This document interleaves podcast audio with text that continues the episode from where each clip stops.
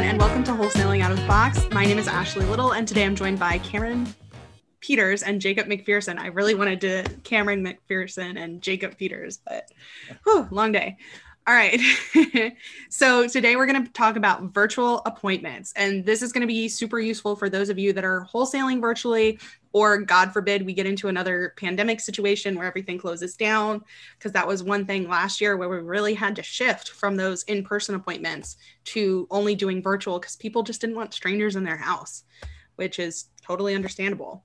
So it's going to be really similar to last week's episode, but like I said, it's just going to explain a little bit more the differences between the two kinds of appointments. So how do you guys prep for virtual appointments? Sorry, Cam's daughter's in the background. And then how do you make sure that they remember you when you can't leave something behind like you do in an in-person appointment? That's a good one. That is a good one. You want to go first on this one, Cam? Sure. So what was the first part? The last part with the second part was the lasting impression sort of thing, right? Yeah. And then the first part is how do you prep for a virtual appointment as opposed to, like, we talked about how you prep for the in-person in the last episode. I don't know if I do a great deal of prep for a virtual appointment, because normally it just happens on a cold call.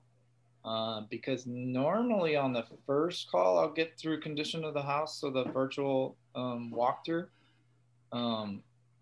and maybe on a follow-up call. So maybe on a follow-up call, I would look at comps, but normally on an initial call, you don't have time to do that. You really want to focus on talking to the seller and establishing rapport. So I don't know that there's a great deal of prep.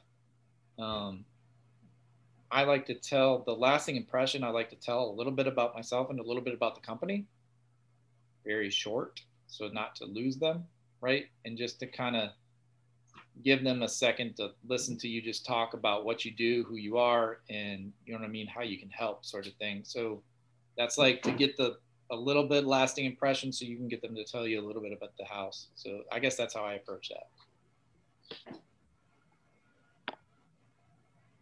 I think you're muted, Ashley. Yeah. Jacob? Pretty much in the same boat as Cam here.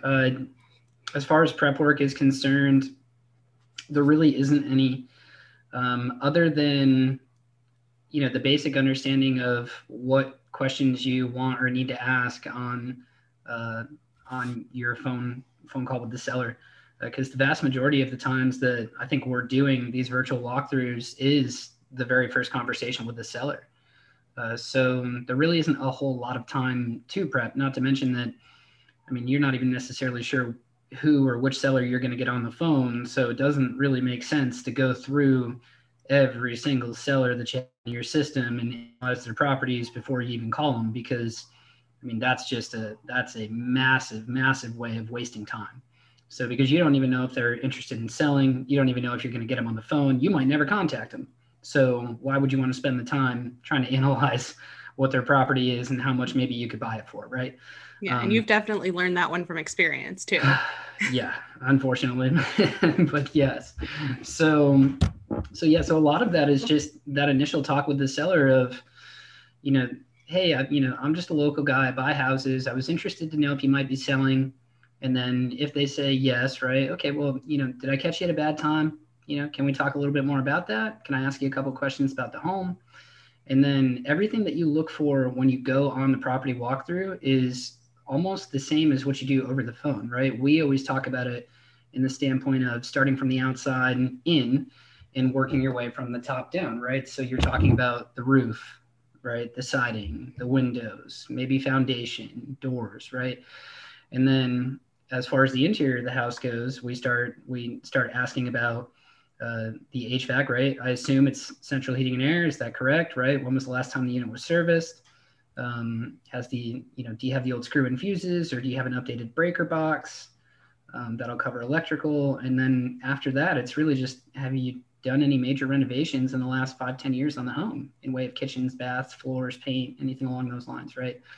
And you're just allowing them to talk and kind of tell you what they've done. So, and then it's just a matter of listening and and maybe diving in a little further, right? Like if somebody tells me, well, yeah, we updated the kitchen a couple of years ago, right? Oh, okay. So you have granite countertops, stainless steel appliances, soft close cabinets. Well, no, we just did the cabinets. We have the Formica tops, right? Oh, okay. So we still have a little work to do in the kitchen, right? So when sellers do say that they've done some updates, right, it's just a matter of clarifying and asking maybe one follow-up question on that. Can you tell me more about that, right? Something along those lines. So just having that initial basic talk, and then while you get them talking, if you are in front of a computer, then of course, you know, you have the ability to pull up the MLS or Zillow if you're using Zillow and you're looking at recent solds, right? But you can go back and start looking at comps while you're on the phone so that you can have that initial talk about numbers. And if you don't, for whatever reason, have the ability to do that, right? Maybe you're driving or just maybe you're downstairs, right? Cooking dinner, something along those lines. If you don't have that ability, then you can just simply ask, say, hey, you know, before I hop off the phone with you, I just kind of want to get an idea on how close we might be here, because I don't really want to waste your time and I definitely don't want to waste mine, right? Can you just tell me roughly like what you'd like to walk away with here or where you see yourself being? Well, yeah, I want 100,000, right? Or I want 200,000. Okay, so it sounds like you're looking for retail. So maybe you start qualifying just a little bit more, but at least to get an idea of what the seller is wanting so that you don't waste your time. Right? Because that's a very real thing. Mm-hmm. And if you don't get that first number out of them, a lot of them, right, sometimes they may say like, oh, well, I've got to talk to my wife, right? Or I'm not really sure yet. I haven't done a lot of research. Immediate follow-up question to that is just like, well, from the hip, what do you think? Right? Or just like ballpark, you know, I'm just trying to see if we're close. And usually you'll end up pulling a number out of them the second time if they don't give you one the first time. So, but sometimes it doesn't work at all. Either way, you're really just trying to make sure that you're not wasting your time. That's part of the qualifying step. Okay. And how do you make sure that you leave an impression? Same exact way that Cam does at the very end of the conversation, right? Especially if you find that they are on the go, right? Maybe they don't really have a whole lot of time to talk. Maybe you just had 3-4 minutes with them real quick. Mm-hmm. It's always say, well, hey, just, you know, before I go, you know, again, my name is Jacob. I'm with Full Circle Investment Group. We've been in Hampton Roads for, you know, a little over 10 years now. And we just look to buy fixer-uppers and rentals. So, you know, if that sounds like something that might fit, would definitely love to follow up with you in the future. Would it be okay to maybe give you a call back in a couple of weeks? Right, maybe something along those lines, but definitely reintroducing yourself at the end of the call. So gotcha. That's something we always do. Okay. Cam, Jacob went over some questions that he asks. Are there any other questions you want to add into that? Specifically, while you're trying to, like if you, for example, we're going into different markets right now. So for the markets that we do not have feet on the ground, what questions do you think are super important to ask before you make that offer, sight unseen?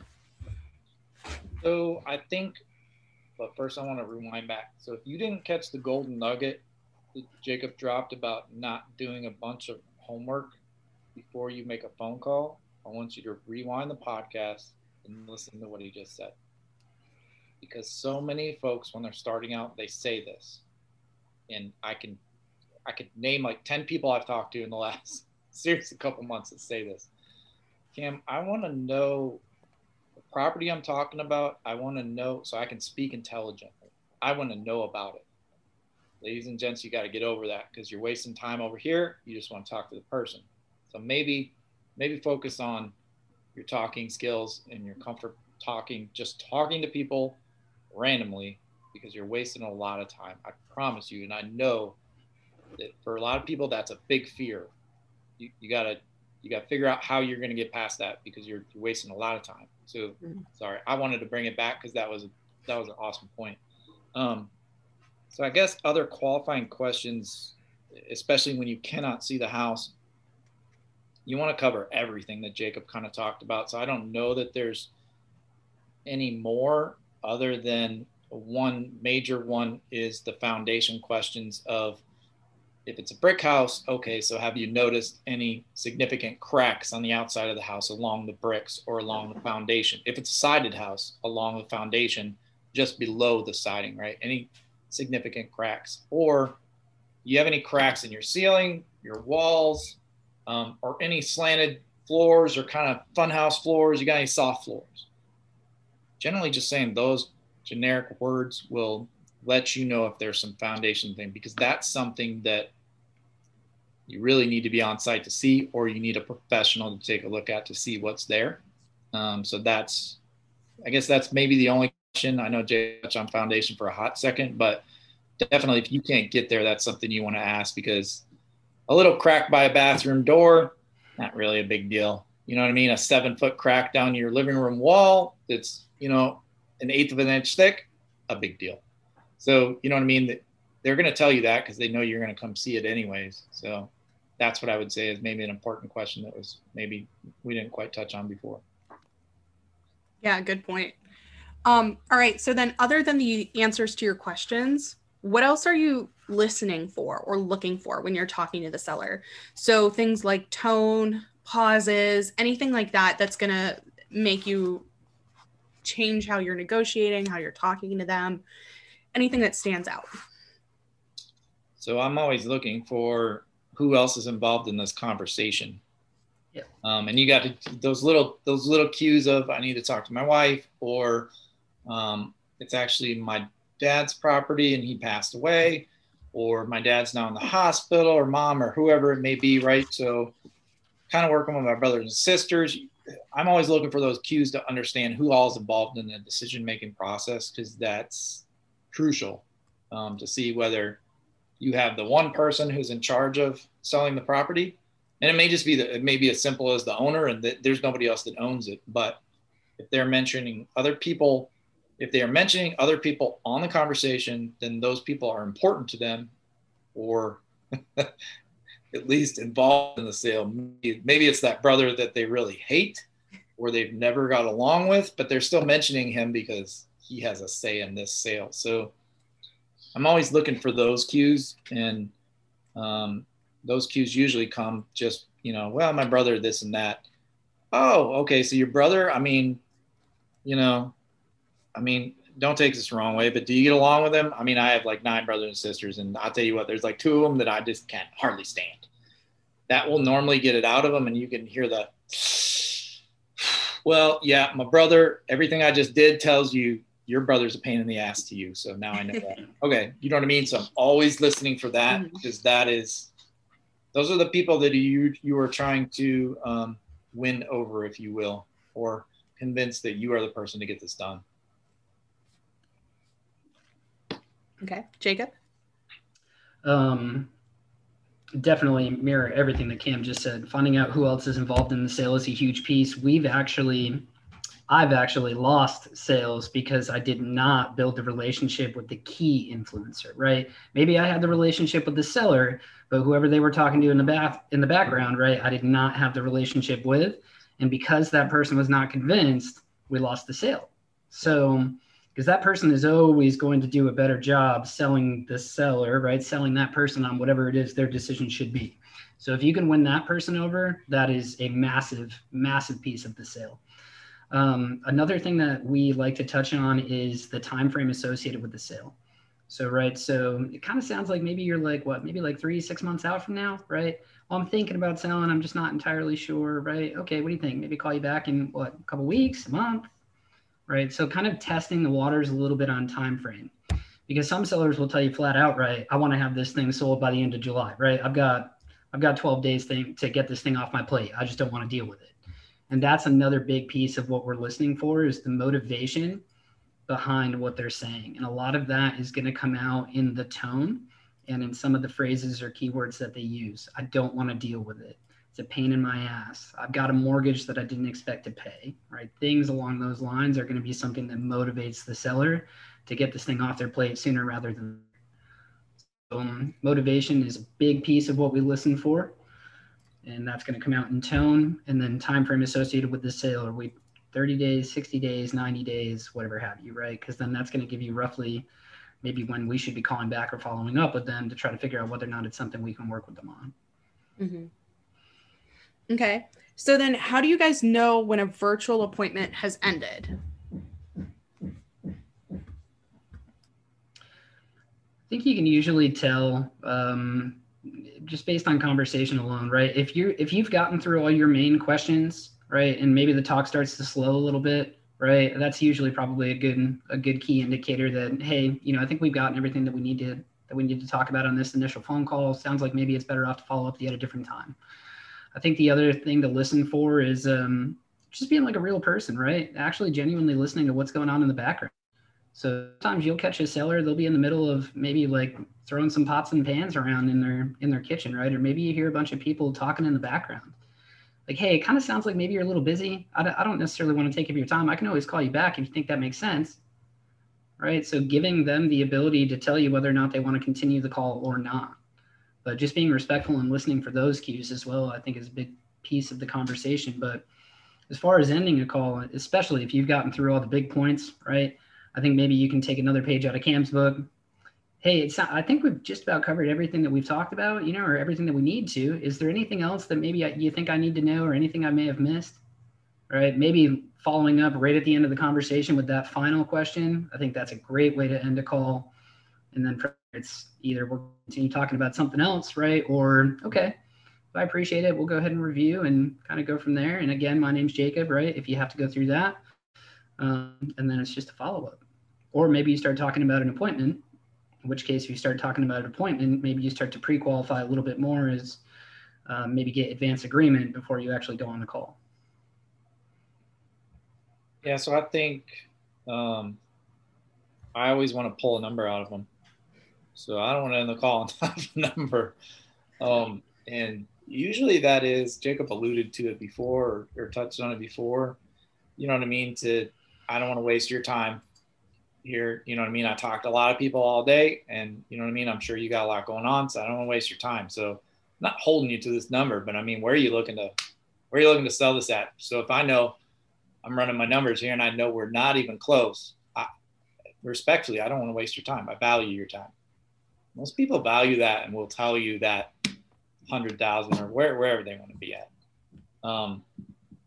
But I want to pull that number out. Sometimes they'll jag, I don't even know, man. I don't even know. Okay. And the shoot from the hip thing, I use the same thing Jacob does. So everybody has a number. They are lying if they tell you they don't. Even if they haven't lived in this state for years, they still, when they understood that they were going to sell this real estate, they did something online and they got some number from somewhere. Guarantee it. So I guess that's when I know it's about time to end the call. And it kind of depends on how much time they have and how quick I am at looking at numbers, whether I'm going to give them an offer there on the phone or call them back. And that's just dependent on if they're driving in their car and they're like, nah, I got a meeting here coming up. Okay, look, I don't want to rush you. I don't want to rush this. So can I give you a call back tomorrow?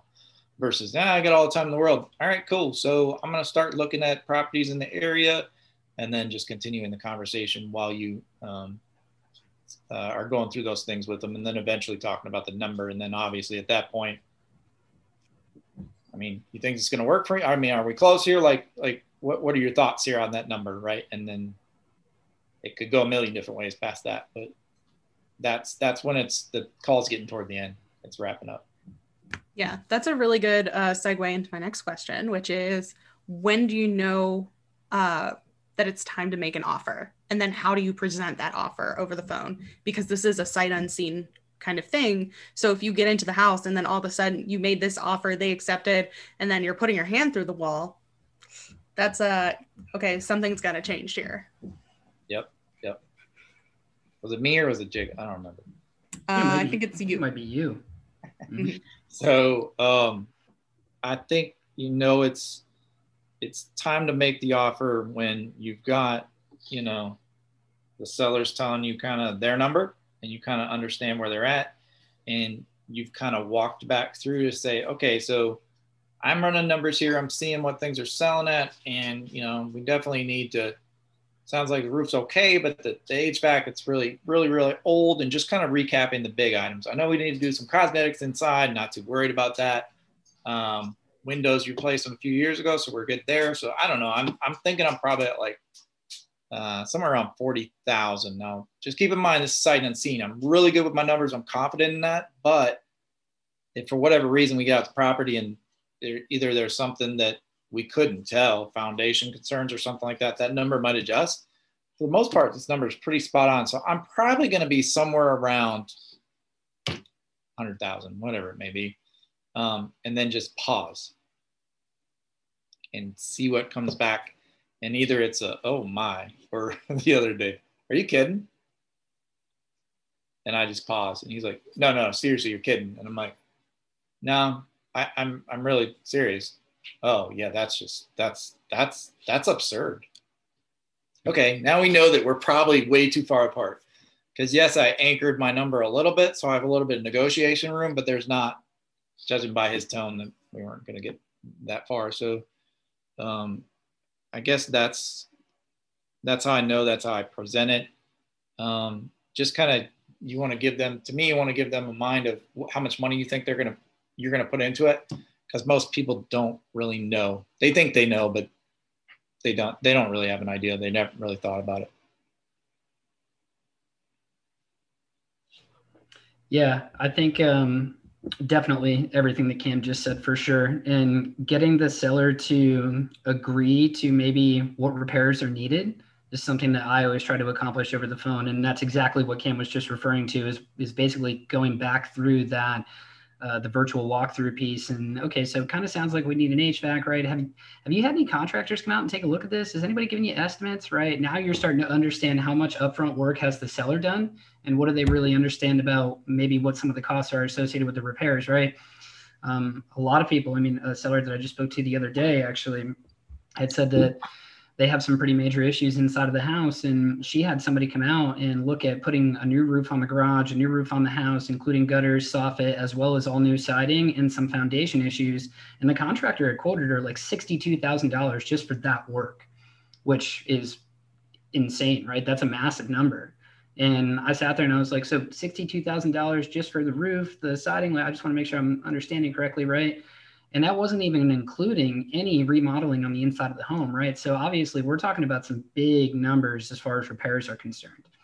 So then it's, I think the other piece of this is, so now does the seller understand their own repairs and maybe what some of those costs are associated with it, right? And is all of that realistic?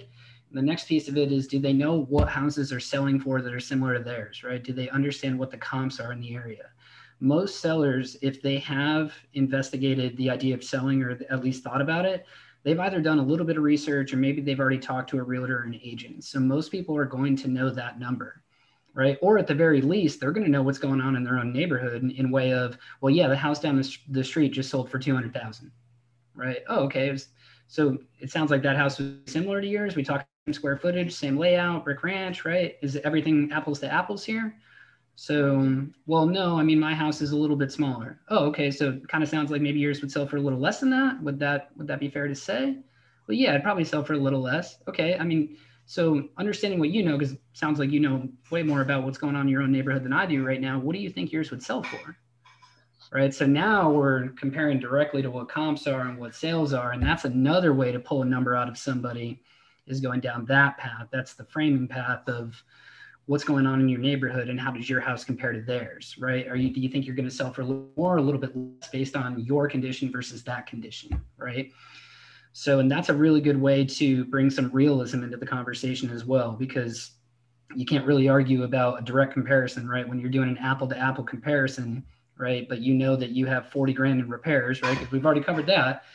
Okay, so it sounds like this house that sold is pretty well updated, right? You said it sold for what?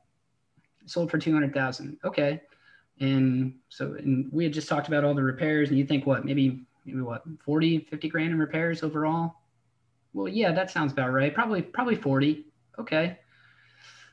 So, I mean, I gotta be honest, I don't really want to insult you here. You know, it's not really the business that I'm in.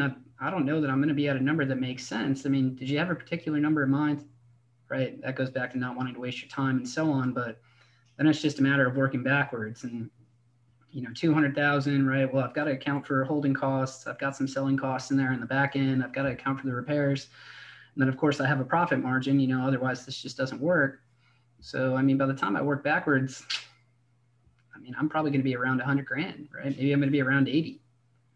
And then it's like Cam said, you just shut up and you stop talking. You just kind of listen to what that reaction is. So, and then go from there. So I think it's just covering all the bases. And I think the framing of understanding what the repairs are, what kind of work is done, getting the seller to agree that those repairs would be required, right? Because sometimes you're going to have guys too that they'll come back and say, well, no, I mean, I could just do some, you know, maybe just put a coat of paint on it and list it. Okay, well, what would that look like if you did that? Okay, let's talk about that for a second. That's fine, right? Not everything is going to fit our little tiny piece of criteria that we have to meet, right, in order for this to be a wholesale deal. So that just goes back to having that honest conversation of what would work and what they're looking for. Sorry, I covered a lot. No, you're fine. All right. So next question is, how are virtual appointments different than in-person appointments?